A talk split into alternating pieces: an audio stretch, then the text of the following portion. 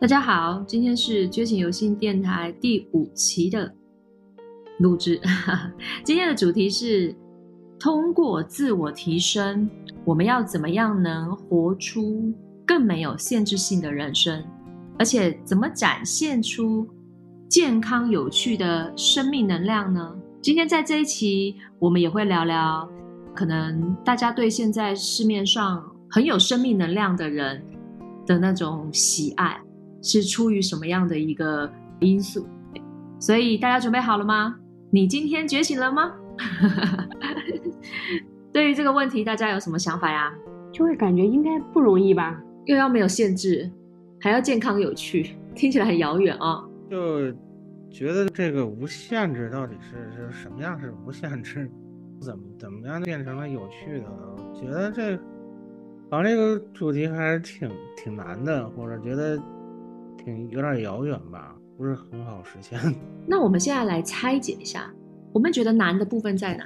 比如说，我不是很喜欢那黄鹤棣吗？他的那种很开心、很快乐的那种状态，我就特别的喜欢。但是呢，就是你要说我活出像他那样的开心、自由的那种状态啊，我就会觉得那那太难了吧？他那么开心、那么快乐，你看他家里条件也不错，长相也挺好的啊，所以他是这个样子呀。那我又没有这样的先决条件，我怎么会能活出来那样的状态？所以刚刚讲的就是更没有限制性，会不会有可能更没有限制性的意思是说，在他原有的限制中，符合他的限制，活出他的在那个限制中的无限，这样理解我意思吗？就像说我们生而为人，我们是需要去用好人这个躯体的嘛。你不可能说今天你想飞就飞，对吧？你需要去做什么事情的时候，你要符合你身体的人体工学。你今天呃要去快乐的话，你要在你原本的就是呃配置，就是你这个生命剧本的原有配置上面去想办法无限，对吗？我觉得其实就就无限制的这个感觉，首先你自己要知道自己的维度在什么什么什么什么位置。首先要把自己的一些习气、贪嗔痴慢疑那种的给去化解掉，这样才能看到自己内心中最想要、最想实现的那个东西。这样的话，你才能变得一个无限、无没有限制，变得更健康、有趣。对，这是一个前提。累耶，累呀！我还还要先做很多的事情，我才能没有限制，好难呐！为什么？就是所谓的贪嗔痴慢疑啊，会让我们有限制呢？就为啥我需要先把这些给去掉，我才能没有限制的生活？感觉这就像是你身上的一些皮肤吧，或者是你一些你从你在这个现实的社会中去吸引来的很多习气，或者你自己带来的一些习气，这些东西它。会扰乱你的心内心深处那个就单纯洁的那部分，它会把你给你加加上很多你不必要的那些烦恼或者那些那些不必要的烦恼和一些你自己并并不太属于你自己的一些的想法，还有别的还有别人的投射在你身上的一些投射，这样会让你觉得自己无所适从，不知道自己该往哪儿哪儿去。其实从水瑶老师现在的。呃，叙述来说，我可以感觉到他特别的觉得无措，就不知道该怎么办啊。那哪一些是那一些别人的期待、别人的投射，还有哪一些是社会的，哪一些是自己的习气，是不是有一点混乱啊？对，就会感觉我就是有贪嗔痴慢疑这些，我就是有一些习气啊。那我现在怎么办？我是不是什么都做不了了？我是不是哪里都不能去了？我是不是只能待在原地了？那我也别吃饭，我也别工作了。感觉就什么都不敢去，就束手束脚，感觉需要把自己缩起来。所以这个就是有一个是你要先全部都搞清楚了再做吗？你要先全部都分明了了，你才能去找你生命的渴望吗？那就哪里都去不了了。对，是不是？所以有可能，其实如何搞清楚哪一些是别人的期待，自己的毛病啊，自己的欲念。呃，它有可能是在寻找跟探索的过程中，你才会知道的。你不可能是清楚了再去做的。先把自己的跟别人的分离开，看清自己的那个内心深处的渴望。确实，就是我我以前会就是说觉得什么事儿都完美了，或者什么事儿都清明了，我再去做，就导致自己真的就什么也没做到，最后就是什么也觉得就觉得这件事都那么可怕，都 都那么难，我跟那我从哪儿开始，简直就无从无从无从无从无从下手这个感觉。所以我在想哦，会不会我们简单一点来想这个事情？既然我们想要活出没有限制，我们就先去搞清楚哪一些限制了我们。像刚刚呃水老师讲的，我们先把自己跟别人分开，也就是说，先把外在亲人、外在的一些对我们的期待跟期许、要求先剥离开来，不因外人而我们去做的这些部分啊，先做一一层的一个一个脱壳啊，这个是他们的期望，我可能不见得，有可能部分是，但不全是。好，先分清楚，再做一层脱壳，就刚刚水瑶老师讲的。他自己的自我成长、能量提升的部分，他自己的限制是什么？我们自己的限制是什么？所以有可能要变得更无限，是不是可以先从觉察到的限制开始去着手？先觉察自己有什么限制，才知道怎么搞嘛？要不然的话，你都没有方向的嘛。对，而且我会觉得，在这个过程当中呢，我们其实不需要去期许有一个完全这样的一个概念。我先把我自己的跟其他人的能够，就是我现在当下我能够感知到的这些个信念，我先给它进行剥离。但是有一些我们确实没有感知到，或者说我有一些我暂时我还分不清，到底是我因为别人的期待而做，还是说我自己的渴望而做。然后那我们就可以暂时，你也可以先开始做。暂时这个部分可能我们暂时还没有办法剥离开，那就先不剥离，就能做多少能能做多少我们就去做多少。但确实，我以前就，其实现在也在有一种就疑惑吧，我就对那失败有一种非常深刻的一个，就是一个记忆。这这记忆都可能是以前的，也是可能是现在，或者是很多时候带来的那种的记忆。不害怕失败，害怕这件事情没做好，别人会怎么去评评判我？那是不是失败的太少了？要失败的很多的话，可能就无所谓了。可能就是你一直就是保护自己，我我不出去，我只要出去我就要成功，可能也没出去几次。我觉得这是有一个层次的哈。第一层应该是说，这个失败是谁定义的？外界的评判啊，你要先脱一层，外界可以评判我失败吗？那如果外界不行啊，你们脱离了这个魔咒好了，然后我就开始讲，那谁来评判我的失败啊？我吗？理想中的我自己在评判我的失败嘛？好，那为什么你要评判你的失败？因为你觉得我值得更好吗？我应该更好吗？好，那既然你想要更好，就自己的成长哈，我希望比以前更好，那你就做就是了呀。那所以为什么不做，留在评判？其实就是不想改，觉得麻烦。所以所有的外界的评判。自己的评判，我们其实更直接的来说，是不是有可能就是一个不想改变的借口呢？哪有那么多的评判啊？你自己都搞不定你的评判，别人的评判你也搞不了，那你每天都在搞自己，要去哪？那限制对我们来说很好用哎。对呀，限制可以让我们不用成长啊，限制可以让我们不用改变嘛。限制可以让我们活在遥想的美好的未来。我只要做，我一定很好的。我只是现在被限制住了，所以我不能做。对，但是我很好。好恐怖，对不对？用美好的一种幻象来逃避现在的实相，但是现在的实相是需要逃避的吗？不见得哦。现实就在那个就在那儿存在着，所以你逃逃避也没有任何意义。确实。可能就我们那个家庭吧，我包括父母，包括家族的父母、爷爷奶奶，他们对我保护特别好。对，确实就很少让我去尝试一些我觉得自己不会做或者做不好的事情。就这样就成一种习惯了吧，就觉得啊，反反正这件事情我做不好的事情，我不不用不用去做，我至少就会有别人帮我做，或者是就自己可以一直逃避下去。但是现在发现。尤其是在我父母都去世之后吧，包括爷爷奶奶也都去世了，我发现你身边就没有一个人可以依靠了，你只能依靠自己。这时候你就必须得走出去，你必须得去向外去扩展自己整个人生，这样的话你才不会说把自己困住。当然，这种这个确实对我来说是一个完全全新的一个一个主题，也包括一个全新的一些的事情出现，也也确实是挺大的一个挑战。那我们就回到哦，你们有没有想过，我们正面的来理解水瑶老师分享的这个故事啊，这个生命剧本的故事。水瑶老师因为他出生在这个家庭的关系，他有很大的一个保护能量，还有一个压制能量。但是他也带着一股很大的创造能量，因为他没有经验过什么真的让他失败的事，所以他很害怕失败，对吗？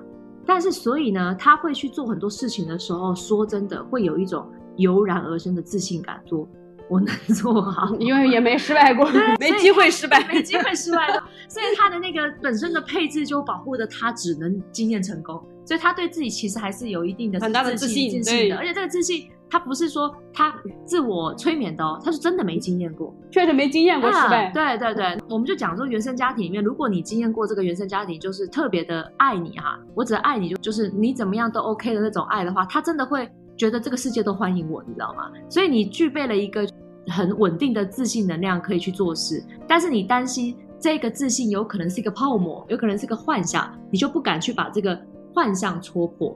但是你的那个，因为你没有经验过这一辈子没有经验过失败的这个自信感，其实它是能让你在遇见自己做不好的事情的时候，你可能是蛮能太能自若的哦。因为这个是在我们共事中，我们就有发现水老师这个优势，所以正面拆解其实是挺有趣的一件事。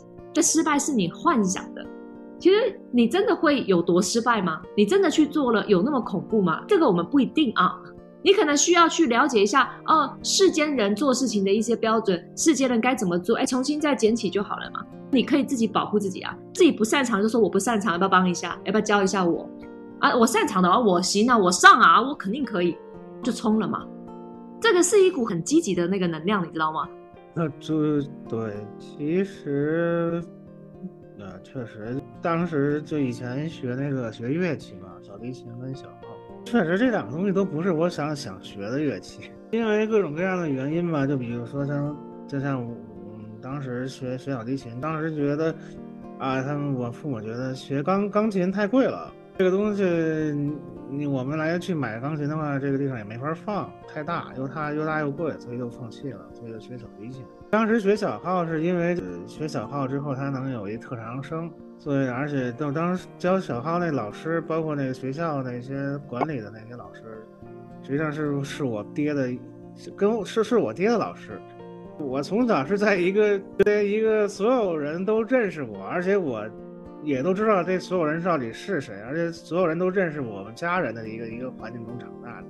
所以，就我真的就没有可能去尝试失败这件事情，因为所有这些。跟失败有关的这些事情都被他们给清除掉了，就导导致我就很害怕去做不好，做不好，做不好这件事情，包括一这学习，包括这个学乐器这件事情，就是我很难去，我不喜欢，但我也不不不不敢说，我不喜欢，我也去去撑着去把这东西去学，这种感觉就是很拧巴的感觉。那水老师，你有没有想过，你可以透过这样子的一个生命剧本的设置？其实有可能哈，你只会跟你的族类的人能辨识的、你能认同你的人去交流哦。之前是亲缘嘛，现在是除去亲缘上面，你能不能在灵魂上面去认得他是认得我能量的灵魂家人？灵魂家人，对，所以你要非常的去节选你的朋友、合作伙伴。你就不会去惊艳到，因为这个事情就是为什么我们会提到这个？你看，我们当初相遇的时候，我们就从来没有觉得这有什么障碍的。但是这个东西就是要从亲缘的执着，就对亲人的执着，要去扩大你的小世界，到这个世界去寻求灵魂上面意识是彼此共振的认同的人，这是需要很大的定力跟很大的灵性判断力的，对吧？所以你可以把你的这个。被保护的，对于能量的感知的敏感性，被保护的能量延续扩大。其实确实是有这种感觉，对于身边的人，还有就就就包括对于陌生的那种感知的能量感知的能力都是非常的强。就但是确实就是 从小就没有人是呃，跟我说这件这这是你一个优势，这或者你一个特点，就很多人觉得，包括我自己都觉得，那我是不是脑子有毛病？我跟怎么别人跟别人不一样？就觉得自己好像就特别不一样吧，或者特别很很难去形容这个感觉，觉得自己好像跟别人的思维方式，包括那个行为方式都不一样。所以实际上就现在也是在慢慢的，呃，从认识从认识到那个认识宇昌老师跟冰心老师之后，我才发现，原来我对能量的感知这种东西，这种记忆吧，是是根深蒂固，是从小就有，这这是一直都有的，是从生命来了之后就有的。所以我我才发现，原来我这个天赋，我这个能力，就包括我的记忆能力，它完全不是靠脑子记的，它是靠心心灵心灵意识或者那。意识去记的，这个我才发现，原来是我是这么一种方式，我真的是很神奇，我就挺其实说实话挺颠覆自己认知的。对，那为我们那我们就要去想想啊，为什么是这个时候，在你的父母爷爷奶奶都不在的时候，才会出现这样的生命体验呢？其实因为以前是在一个亲类似于亲缘社会中，对亲缘那个一个社会中，就是包括。不不是爷爷奶奶，就是爹那父母，不不，或者是姑姑，或者是爷儿啊，或者这些，就是你会在那个氛围中，就是你觉得他们不管是他们不管怎么样，他们说什么话，但是他们本身他们讲他们是跟你有亲缘关系的血缘关系，他们不会去真正的去去伤害你，这是很重要一点。所以那种安全感，实际上就虽然自自己被压制了，但是那种安全感其实也是很实在的。你会觉得这些他们这些人，这些亲缘关系，这些这些对血缘关系的人，他们是最你最后的一个港湾，最后的一个停泊的一个港湾。但是就是说，因为父母去世了，因为那个爷爷奶奶去世，这种最亲的关系实际上已经没有了。所以我们可以从另外一个角度来看的话，其实限制是能带来安全感。对对，而你曾经所感受过的安全感，不管。呃，外境的这样的本身，到底爸爸妈妈呃对我很严格啊，爸爸妈妈把我保护的很好啊，爸爸妈妈不想让我受伤啊，爸爸妈妈希望我能更以后能有能力啊，让我可以不要去进入这个社会的荼毒啊什么的，这股安全感的能量你已经有了，那带着这一股他们给你的安全感的能量，你能在这个世界上面很好的活着，你会相信这个世界上会有好人，这个世界上。不会让我受伤害，因为那个就是初始在你小时候，你已经跟这个世界的这个关系，你跟你自己的关系有一个很好的安全感的建立，不是吗？但是也有一个矛盾的一点，我小时候父母都讲这个，你要去付出，你要去对别人好，但是上学之后吧，就是就被别人欺负了，然后我就就像父母说的，你把什么东西都给别人了，我就把我那些好玩的东西全给别人了。接回家之后，父母倒父母却却批评我说：“你，你这个为什么不分不清好坏，分不清是非？他们在欺负你，你应该反抗啊！”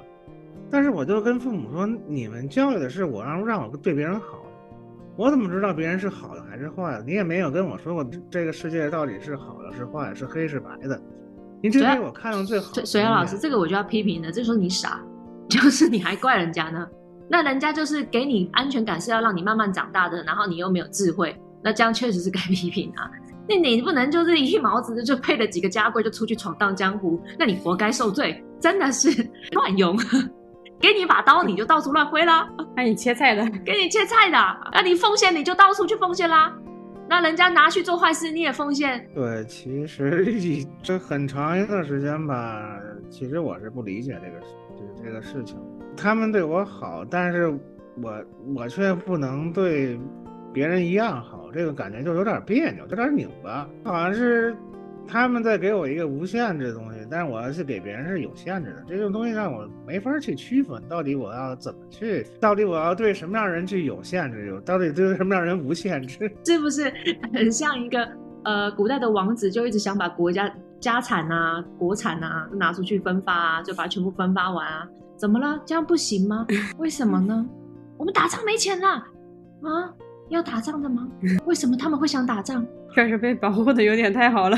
有有小时候看过有一篇童话，就叫那个《快乐王子》，安徒生的。对，就是他最他就被保护特别好，在宫廷里头一直生活，从来都没有出过宫廷。结果他就是少年夭折之后，就是所有的这整个一个整个那个国家人就纪念他，给他塑造了一个金身，眼睛是宝石。他就站在那个广场之中吧，就突然的发看到了整个所有这个世间的不平等，所有世间的那种丑恶，比如说饥饿、贫穷，然后他就是他的方法就是让那那只一只乌鸦去把他的身上所有的那些金片给送过去，把他的宝石也送过去，但是他最后发现自己都已经已经一无所有了，都已经成为了一个。就完全不难看死了一个东西，最后最后结局是他整个雕塑，发现那个就是市政厅的人，包括那个清洁工人，发现哟是这么丑这雕塑，然后把这那个所谓的快乐王子给铲掉了。其实那个结就这个，当时我看这个结局，我当时觉得我这这哪是童话故事，这也太写实了。我是觉得心存善念哦，是你能带给这个世界最大的礼物吧。那慈悲要有智慧，所以你的你的生命剧本到底要。练什么呢？就你需你为要你要练出什么呢？就是水老师，你有没有想过你的生命剧本为什么这么设置？这个课题又要是让你要练出什么功夫呢？其实就是首先是就是看到自己的那份真心和那份理想的同时，也要让自己在这个世界上落地下来。对啊，对啊，你不可能不去不去不去。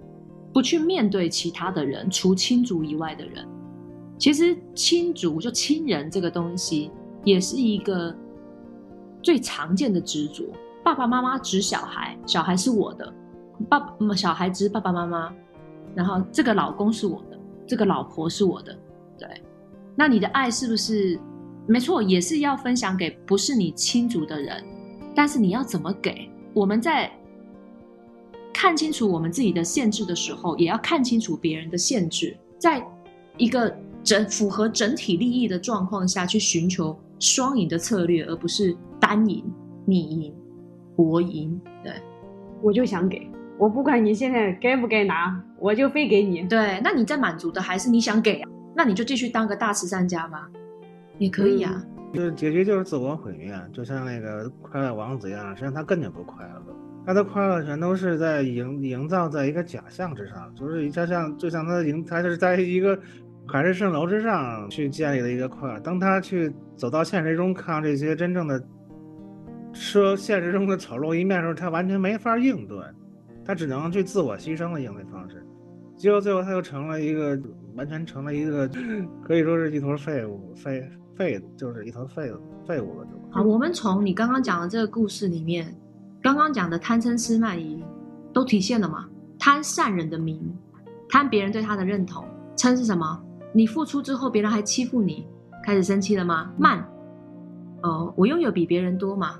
我好像施舍于你的时候，我可能比高于你，对吧？吃，傻不傻嘛？这个故事，对，疑是什么？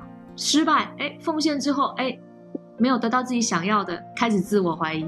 觉得自己啥都不行了，对，而且我们其实今天的主题就讲关于限制这个话题。就我们其实最大的限制是，我是被迫的，我是被迫这样子的，我是被迫被保护起来的。我做了什么样的事情，然后我是被迫的，我经历了这些不愉快、不开心的事情，我被迫的，我做了这个事情了以后，我被别人骂，我被迫的，我做了，我对别人好，然后别人不感恩我。就是我们讲，就是活出我们自己啊，所有的一切都是我们自己选择的，包括前面水耀老师讲的，就是你在这个家庭里面啊，你从小到大受到很大的保护，其实都是你自我的选择，你自己选择了自己要经历这样的一个剧本。那我们自己就需要去想，就是我为什么选择经历这样的一个剧本？就有可能在这样的一个家庭的一个限制之下，你可以非常的安全，你可以非常自信的去做自己，去创造。就这个是。你真正你想要经历的，只是说现在呢，就是你忘记了这个是你自己选择的，把它变成一种被迫，然后你为你认为你是限制的，然后你被逼无奈做这样的一个事情。对，所以拿回你的主动权，你到底为什么要设计这样的生命剧本啊？你肯定有选择。其实就刚才冰心老师讲的，我觉得确实很很很对，就是。啊，在那个安全的环境下去创造自己的自己的东西，而且这个东西并不是说是需要别人认同的，而是是我自己内心深处自己想要表达的这些东西。别人认不认同的话，那是别人的事儿，就包括自己的家家族认不认同，那也是自己家族的事儿。这种东西确实是我自己选择的，但是我确实是在就忘了这个事情是我自己选。对，在这样一个安全的限制下，你练出了一个可以勇于自我独特的一个能量。然后呢，透过这个很安全的练出一个自我独特的能量之后，当亲族不再保护你的时候，其实你现在这个可以稳定的自我独特的能量，已经可以随你伴走天涯了。只是你。可能被之前的一些自我怀疑、被一些失败的经验所缠绕，觉得自己不行。但当初有可能设计这个生命剧本的时候，你就已经知道可以练出来了。你现在只是不敢去验证是否真的练成了。但是没有什么练不练成，它会在你行走江湖时，慢慢的去提醒你该在做什么样的一个调整。呃，水瑶老师刚才讲，呃，你小时候的时候把。自己的所有的东西都给到别人吗？其实这个也是你自己的一个选择。我把我拥有的给别人，然后只是说做了这个选择了以后呢，哦，原来这个世界会告诉我说，呃，就是有些情况下，呃，不适合这样子去做。那这也是你想要体验的一个感觉和感受。那就是你最后体验到了这个以后，你更加知道如何的把这些你想要做的这个事情啊，就用更合适的方式去表达你的爱，表达你的善意。就这个其实是。你需要学习到的智慧，但是呢，当你陷入到说，哎，我听你们的，我这么做了，结果我做了以后，你们又来批评我，你陷入到这种受害的或者说被限制的这样的一个情绪里面以后啊，反而就没有办法生发出来你原本你想要习得的那个智慧。对，其实某种意义上讲是自己被自己把自己限制了。其实我在讲个小时候的事吧，这。就是小学的时候吧，有一次我那偷拿我姑的那个指甲油，被那个我姑发现了，整个家里头家族那些人都都那种这种骂，都说我批评我，就真的是挺挺难听的那种的话。结果都是后来就真的是这件事情对我影响其实还挺大的，发现就是说为什么家里人不不这件事情其实并不是很大的事情，很小一件事情，他们觉得就是你为什么跟别人不一样？对。其实根本上讲就是这个问题，而且后来有一个更小，还有一个故事，就当时我叔从国外回来，带了一些那种，呃，女性的那种内衣杂志，对，然后我就就当时拿过来就看，觉得啊，真的是特别美，我并没有那种别的想法，非常美。但是他们发现我拿那个看的时候，他们也觉得你你这个不学好，对。现在其实我忽然发现，这种东西全都是我自己自己要求，就自己想要去做的。我想要去表达出来的东西，但是我被他们去那种被家族或者亲亲缘关系这种东西给吓了一下，或者是给压制之后，我实际上把自己给缩进去了，把自己那个真真的真真正的那个自我给缩到一个很很低的程度，或缩到或者甚至一个很很小的地方，就觉得哎，反正他们这么说，我就去好好老老实实做一个像别人一样的孩子就好了。这样就可以做做出，但实际上你也没有做成他们要的孩子啊，对，一点都没有。你没有发现吗？你讲的都不是啊，对，你怎么感觉好像他们你有真的改变一样？你猜，你看，在他们的强大压力下面，你不现在还是活的 满嘴都我很特别吗？哇，快告诉我，我是最特别的！你傻啦，小姚老师，你有改变过吗？哦，我就想要活成他们期待的样子，没有啊。要不然你怎么会说出来都是他们一直在压抑你呢？这 这样这样记着就很就很矛盾，也很纠结，就纠结到就是现在。对，所以其实我们刚才一直在强调，就这些都是你自我的选择，就包括你刚才讲的经历的这些个事情，都是你自我的选择，就是你自己选择做一些特立独行的一个事情，但是这个特立独行有可能会引起别人对你的抨击也好，各种各种的，但是其实就是这件事情，你之所以去做，一定对你来说有好处，否则你不可能做的。好像听上去好像都是抨击啊，那那这个好处到底是什么呢？好处是外界一直在告诉你，你怎么这么特别，又再次收集到了特别宝宝勋章。对，你怎么这么独一无二？对我就是独一无二。谢谢你们再次的认证我的独一无二。其实对，当时就被他们去说了之后，我反而觉得，哎，我还真挺独特的。他们反而不理解我。对，所以就是因为你这个想要独一无二的心，确实有可能让你持续的在做一些惊世骇俗的一个事情。但是你本质上想做的，就是你真正想要的，其实不一定是你现在呈现出来的在做的这些个事情，有可能是其他的。你只是想要体验你就是独一无二的而已。不是，所以呢，你不觉得人真的很有趣？他常常会自己骗自己吗？刚刚沈老师开头的时候还说，我觉得。我应该是经验了太多的失败，我害怕就是这个失败的阴影，在我走出这个世界的时候，呃，会有呃别人的抨击。你看他在乎别人的抨击吗？他现在那个独一无二喜悦的能量有多大？我很特别，快抨击我吧！在抨击的背后，就是哎呀，每次的抨击就证明了我的独有赢了。你看人真的很奇怪，所以我们就回到刚才讲的那个主题嘛，就是所有的限制啊，就是一定有好处的。我们之所以选择这样的一个所谓的有限制性的这样的想法的这样的剧本啊，一定是有好处的，否则我们不可能选择这样的限制。再用另外一个 大的格局来讲，没有限制的游戏不好玩，你身体也是一个限制，没有游戏规则，就像我们刚刚在我们之前还讨论的。大家随便一个意念啊，就可以想干嘛就干嘛，都没有规矩了，玩啥呢？每个人就自己创造自己的世界啦。呃，我想要这个世界，呃，我既有呃美眷啊，漂亮的老婆，呃，无限的钱财，每个人就创造自己的异想世界啦。这世界不就是因为有限制，才想要去在限制中游走，活出无限吗？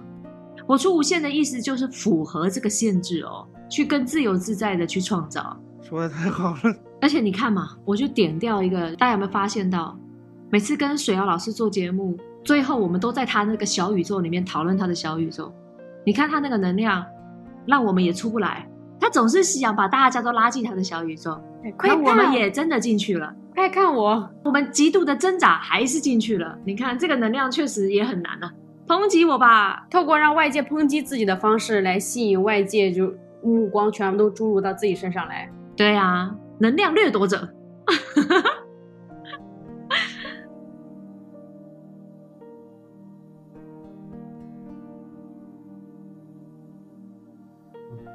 而且，其实我也就发现，为什么我会去这期讲这个这个主题？对，为啥？我也是想，你说说，你说说，对，看你几期才能走出你的小宇宙？我观察你很久了。是那个，那就昨天那个雨山老师说那个驾校教练那个就非常有活力吧，非常点到了，而且就抓到了那个很多年年轻人的心。当时我其实就是去抖音上搜了之后，就找那找他的视频看。实际上我的第一个感觉或者是观感，觉这个这个怎么这么有点那种病毒传销的感觉，就觉得这这个感觉就。有点很很别扭，有点那种就是粗俗吧那种感觉。我，但是后来我整个把他那些视频，好像真的是发了好几视频，我都看了之后，我发现我看完之后，他这视频之后，我觉得特别心情舒爽，就他那种高兴和那种那种那种生命的那种喜悦感，就突然就把我感染了。而且这真这种这种他这种视频，在以前我是不会去看的，突然就发现原来自己这这最近这些东西。就是自从打开打开自己那种身心之后吧，真的会接触，就是对于这个世界的包容性也其实变变变得更大了，整个人的身心也变大了，对。所以这种符合我们主题的生动有趣的生命能量，也可以说性能量哈，因为大家我们要就是呃很正面的去看生命能量，其实就是性能量，对。像这种很洋溢的生命能量，其实会特别吸引人，为什么？会让人感觉到很无限，什么都可以，怎么都好。就是他有可能是特别的能接纳自己各种样子。你看他是有搞笑的跳舞的，有呃就 emo 的那种 emo 文，对不对？然后还有就是说每天赚钱养小孩。对于他所有生活上的呃体会啊，酸甜苦辣呀，他都很能接受。有各种面貌，他没有对自己有太多的评断。就很自我。一开始的时候，他可能去做这些东西的时候，他也不是想着要去做给别人看的，更多的是淋漓尽致的活出他自然真实的各种面貌，非常的自洽哈。对，很自洽。那个自洽能量会让人家很喜欢。对，确实，他有有一个视频是他在一个商业街，就是步行街上跳那个跳舞科目三，然后当时就旁边很多人都在拍照，嗯，他非常忘我，完全不注意，不没有注意到别人在拍他那种感觉。包括他当时就在那驾校那边，那去带，甚至带着他那个那些学员去去拍这些小视频，就觉得，就如果就是，这确实我有一个就很那个一个根根深蒂固的一个一个执念吧，就觉得他是不是不务正业？对，确实会有这么一个想法，但是真的就是看多了之后发现他。真的就是那种能量，真的是很强，很有很有趣儿，很而且是很健康的东西。他并不是说觉得他这个人他不务正业什么的这种这种想法。不务正业里面就有个限制，什么才是正业？符合工作、符合能赚钱、符合有目的的才是正业吗？对。那为什么现在零零后那么喜欢这个文神这个这个大叔？他的生活感觉就是。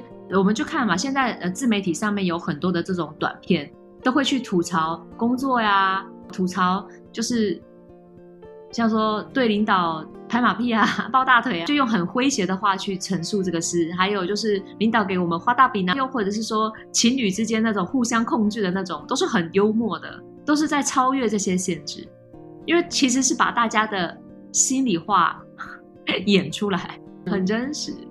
就像现在很多的小孩就会觉得爸爸妈妈每天在要求我不玩手机，每天手机不离身，就觉得很很莫名，对。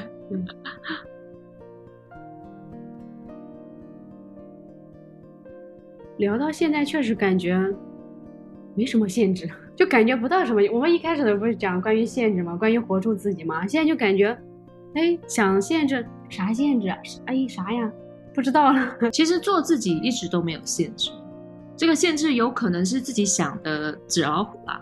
像说别人会觉得怎么想，你需要在意别人怎么想吗？啊，有的时候需要。啊，为什么需要？你想明白就可以。对，有可能是因为我们特别的想要把这件事情做成。啊，我在做成这件事情的时候，有可能我。因为我们一个人其实需要做的事情，能做的事情还是有限的嘛。我们有可能需要其他人来配合，那我们就就有可能我需要从双赢的策略上面来考虑怎样去做这件事情，所以我需要考虑别人的感觉和感受。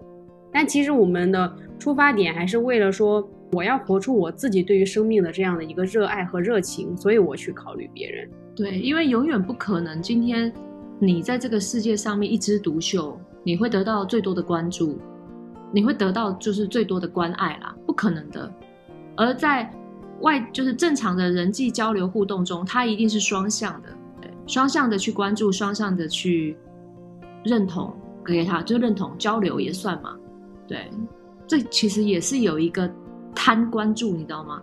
所有人的目光都要在我身上的那种贪呢，吗？永远爱都不够吗？你们就是要随时随地的关注到我，越多人关注我越好。不管是正面的还是负面的，其实有可能今天网网文神啊，他也会有这样的情况嘛。他希望很多人可以关注到他，但是他用在很正面的上啊，因为他分享出去的也是很正面的自我愉悦，他也确实得到了嘛。而且他要看你要分享出去的是什么，还有就是他没有委屈他自己，就是对他同时他也需要别人关注，但是与此同时他也在做自己。对，但如果说你是反过来的嘛，比如说你为了要别人的关注，然后立了一个人设，就跟你自己内在很大的冲突的话，那确实会很痛苦。其实前两天我有想过要讨论这个事情，就你有没有发现，就像现在直播的主播，怎么样才能做得好？其实是一件蛮难的事，因为呢，在直播的时候它是很及时性的，及时性的话就代表你所有的心思意念。它都会在脸上，那既然在脸上的话，它就没有办法藏得住你的算计，没有办法藏得住你的不自然，没有办法藏得住你的小心眼。就像东方甄选这个事情，小孙他那种神情，还有他的那种控制，还有他的那种呃可能傲慢感，很容易就被一个直播十几分钟全部都暴露无遗。然后还有包含那为什么现在能成为大 IP 的人，大部分都是那种很真实的，他本来这个人。就是有这样子的一个特质，他只是透过直播可以更经得起检验。我指的检验就是说，他的本身的能量就是很具有魅力的。然后呢，他的心思也意念的话，就没有那一些不如实的部分。不管是李佳琦、大小杨，然后还有文神，还有李文亮，其实他都是很做自己，他本身的自己就已经是很有魅力的。所以呢，在直播的时候，如果你想要去装作很有魅力，或者是装作很有风采，装作呃可能很讨人喜欢，其实那个能量我们是会感觉到矛盾跟不平衡的。所以呢，直播是特别的，是容易去检验一个人的真实样貌。对而且其实我也觉得，就直播它这种能量是比较中性的，对它没有一个没有一个那种特别强的那种性别的那种导向，对，它是一种就呃可以做说阴阴阳的一种非常非常直接的一种表现，阴阳能量阴阴性能量跟阳性能量一种非常平衡性非常强的一个。所以你像李佳琦，他就是他作为一个身为一个男性，他去做这个就卖这化妆品的东西，他实际上他表现出来的这种非常那种其实是一个偏女性的一个感觉，对，偏阴性能量。包括这个这董宇辉，我觉得他实际上他也是一种就是偏阴性能量。所以为什么就是说他？嗯，就那么多丈母娘那 丈母娘粉，而且为什么就小孙一来，这个小孙一来，就整个那个直播就就就就垮了。就是他因为那种，很多人的评价是爹味儿，对爹爹味儿爹味儿主播出来一个，所以这就是这是很难受的。所有人他看直播，他不是为了看看一个爹味儿或者一种男权的那种东西，他是看的一种非常中性能量的体现。我给你下两个注解吧。小孙呢，给人家的感觉就是，我觉得你可以做得更好，然后。董老师给人家的感觉就是，我觉得你们本来就很好，这就是爸爸与妈妈。大家有没有发现？我刚批评了一下那个水瑶老师，老师在自己的小宇宙里，他每次陷入他自己的回忆的时候啊，声音都很小声，然后就好像陷入无限的记忆轮回一样，又在重拾自己那个时候独一无二的快感啊！我刚刚批评了他一下，他现在刚刚讲话就感觉要对大家讲了嘛，有要出来跟大家交流了。刚才是不想出来，刚才造了一个假象，我很弱小，快来快来伤害我吧，快来攻击我吧，我有失败的阴影，把自己都骗过去了，但其实是在吸引大家想看他，没有想要跟别人交流。就是太独特了，所以这个世界都在妨碍我独特，不理解我。这么想是不是挺正向积极的，水老师？也确实，而且其实刚。对，其实刚才雨山老师讲，董宇辉他那种是说，我你你就是你就挺好的，然后那个孙小孙就是你要怎么你要好你要好，对，其实你要更好。当时就一个对你要更好，一个妈妈跟一个就是爸爸那种感觉，而且确实就真的是说这事儿还挺有意思，就是真就是董宇辉的这就是他的伯乐，实际上就是从就是从小孙开始。小孙，小孙最开始在西安新东方做那个做那个就总裁，就类似于啊校长，对，是小孙把那个董宇辉给叫叫进去，加入新东方，然后最后包括东方甄选，当时那董宇辉他本来是想着就是退出去，不要不在新东方干了，就辞职了，结果小董人小孙就说来咱们一起一起干，而且说咱们就要咱们等着去看明天的太阳，对，咱们会有希望的，实际上就是真的是就。妈妈和爸爸这种关系是一样，就嗯，爸爸带着妈妈往前走，但是忽然这妈妈就发现这个爸爸他他怎么不理解我？因为他看到的是东方甄选的未来，更多的是关注到这个符合他的创造能量、阳性能量嘛。但阴性能量呢，就是我们要先守好这个家，他就会觉得你优柔寡断嘛，这也很正常了。所以整个世界的转动就是阴阳。能量和合的大转动，就是有这样的矛盾跟冲突，这个世界才充满生机嘛。所以，我们刚刚讲的这一辈子的生命剧本有什么限制？我们怎么样在里面活出无限的心跟渴望，能创造出我们充满生机的生命能量？也就是说，他是一个驾校教练，他是一个爸爸，这些都是限制吧。然后他有的时候也会 emo。啊，深夜的时候觉得，呃，就是不知道未来很迷茫，但是在这样子的有限生命的设置中，他会想办法去连接自己的喜悦跟真实想做的事，超越他的年龄，超越他的实际的一个呃生活剧本里面的人家觉得可能不应该去享受的一些纯真。如果没有限制，是不可能这样子的。它一定是在限制跟没有限制中去冲撞，才会有生命力。对，就像是你看那个之前那个王思聪嘛，啊，他想做什么就做什么，但是呢，大家就觉得哦，那对呀，那你挺爽的呀，那你本来你就就是你的家庭条件很好啊，所以你想做什么就做什么，就本来就应该是这样子的呀。但是呢，我不行，我不可以，因为我没有你那样的条件，我没有你什么什么样。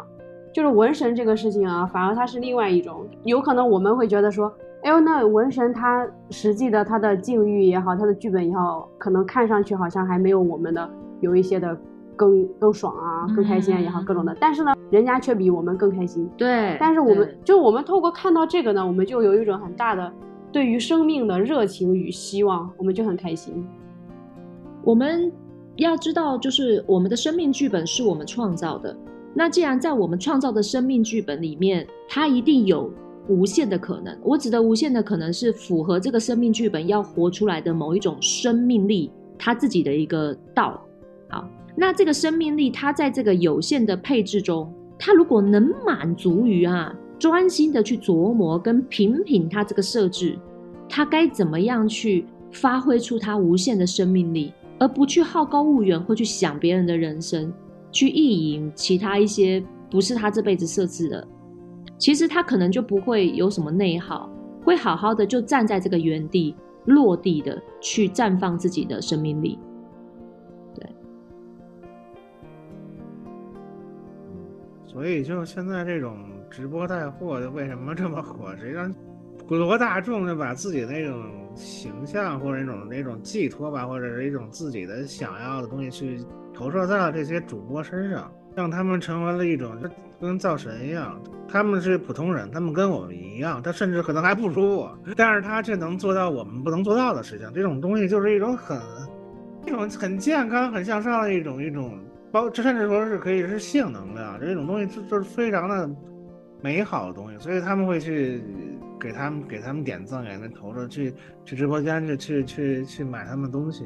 这就是直播，或者是这种直播这种的一种一种能量的那种一种这种形式的一种一种体现，一种方式，这种或者对。我觉得直播这个形式它特别的魔幻，你们感觉像不像？吼，你对于哪些形象或能量感兴趣，你会自动切换到他那个电台啊，自动它切换到那个频道，然后去共振。它只要散发出它的。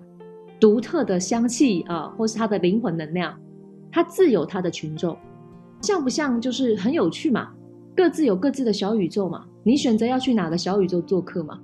那通常那个小宇宙能量最奔放的，就是他对于他自己的独特性，他是特别的专注的，你懂吗？就算他很专注，他很不为人所接受，可是在这个现在的资讯爆炸宇宙能量海里面。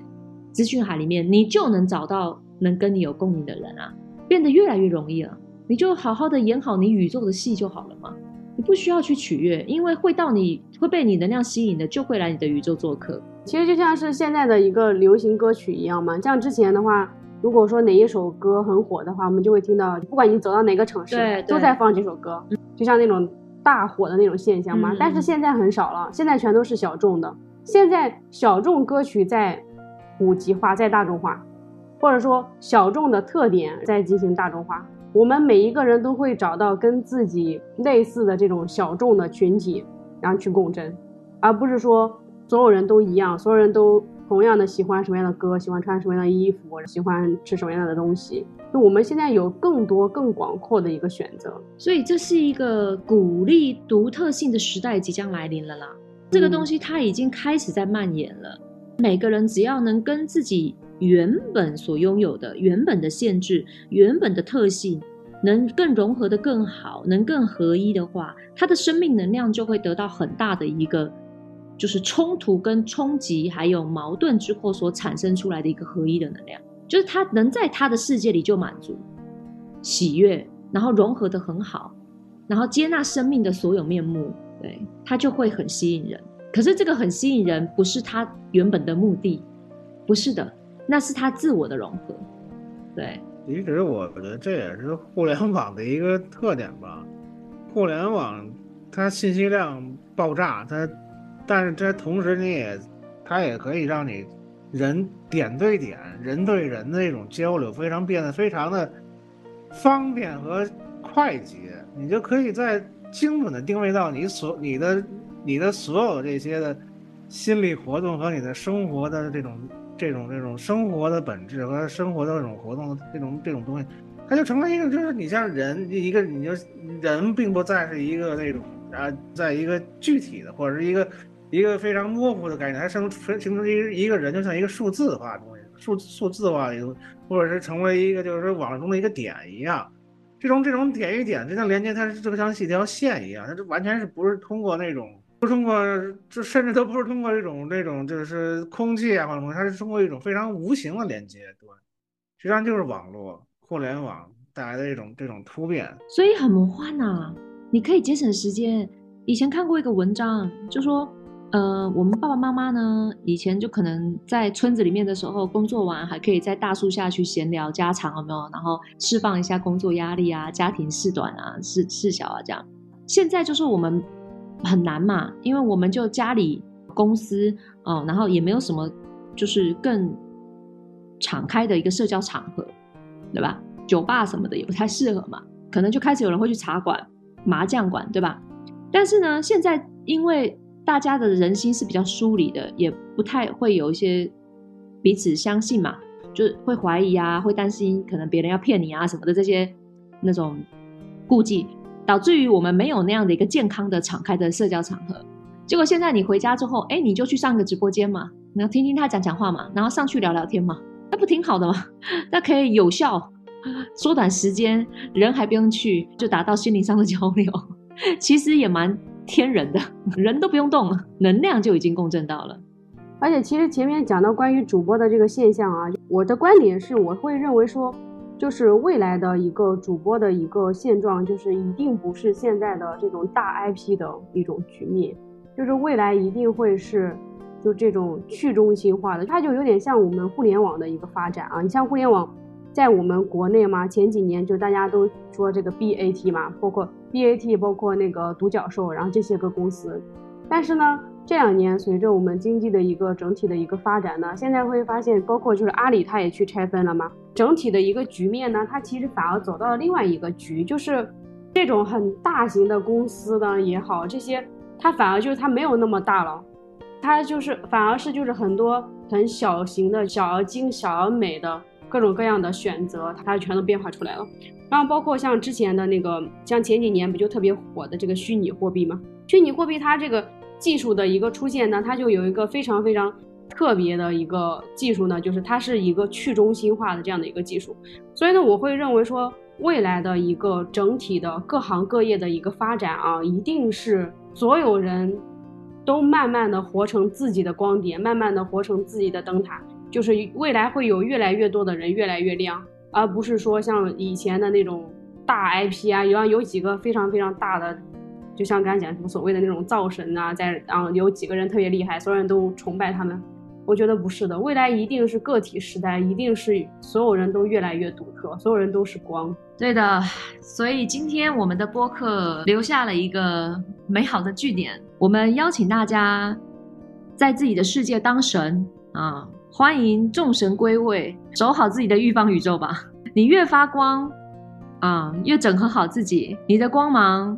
一定会照遍你的一方宇宙的，也会有能跟你共振的人与你响应。